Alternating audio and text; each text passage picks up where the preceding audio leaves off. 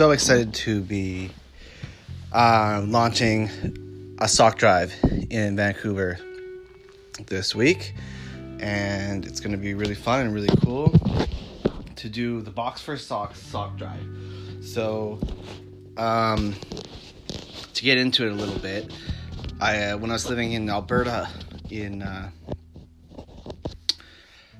January 2020 this year, before the pandemic breakout, I uh, was running a homelessness awareness campaign that where we had about uh, 40 or 50 people that were living outside of the minus 40 weather in our town. Anyways, I started an awareness campaign on Facebook for that, and that soon blossomed into a sock drive because I knew our um, we didn't have any sleeping facilities at the time. We had one food bank and one Native Friendship Center that were supplying the town with uh, the homelessness needs. Um, so I ended up doing a sock drive for this homelessness awareness campaign, and it was really fun. We got a lot of businesses on board, but mind you, this is pre-COVID times, so people were eager to help. People, businesses were eager to jump on board to help out with the sock drive. So this time around, I'm doing it in Vancouver, and I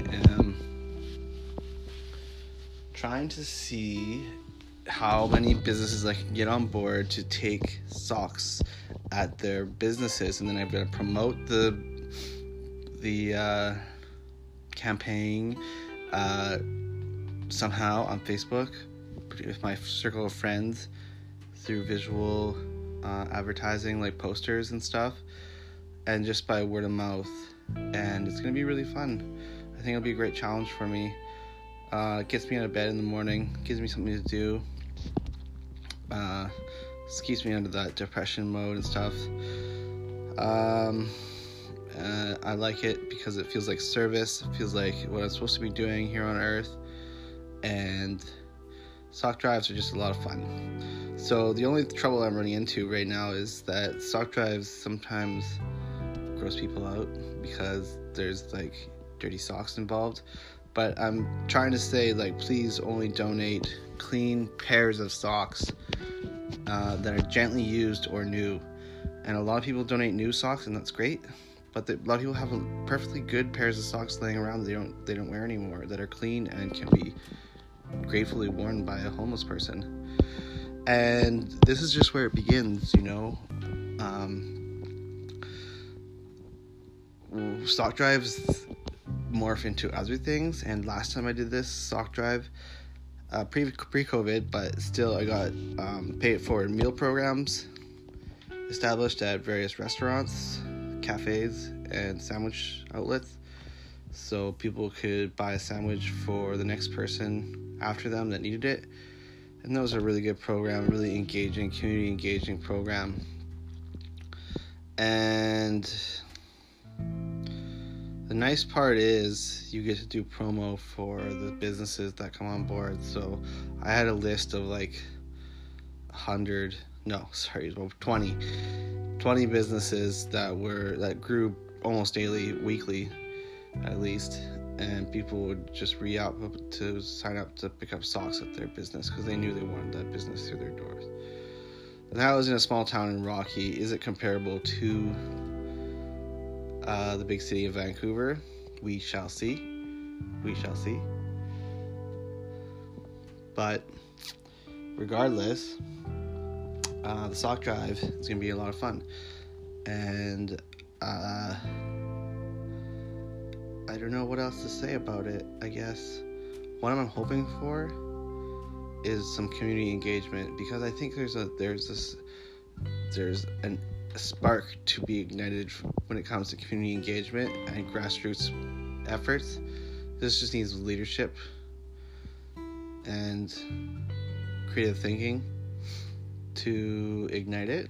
So I'm hoping that the sock drive, I mean, ideally it would ignite a whole grassroots movement to help the homeless that eventually turns into some kind of would force for universal basic income so we can give put money in the pockets of the people who need it most, bail out the homeless instead of bail out the corporations. So it's way cheaper to bail out a person than it is bail out a corporation. So we should be doing that, and we're not right at this moment. It's 2020, but I mean, this is the end of the old and the beginning of something new. If we're talking about 2020 right now, so right now, as it stands, it's November 11th, November 12th.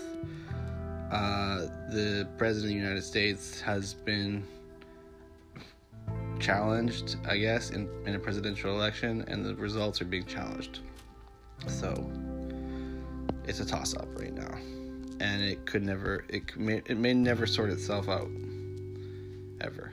So we don't know where it's going to head right now, but we can only take it one day at a time, and hopefully peace will prevail, and I will have a successful sock drive in Vancouver, and we can get some momentum going for the downtown east side because honestly, I got here and I had such a good run with Vancouver or Rocky homelessness campaign, awareness campaign, and I did such a good thing there, and I got the got the sleeping facilities open with the help of some of the other crew and um, when I got to Vancouver, I was just kind of like overwhelmed by how many people needed help that I didn't help anyone. And now I think I'm ready to step forward and I've examined the puzzle for long enough to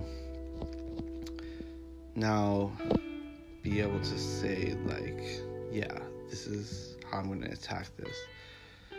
One of my fears are for the sock drive is that people are going to reject the boxes because they don't want them in their store because they're trying to reduce traffic because of COVID. Uh, I don't know. It's definitely, eh, it's definitely interesting. It's definitely interesting. So it makes it a little bit more challenging, but I know people need it more than ever. So we gotta, we gotta do this.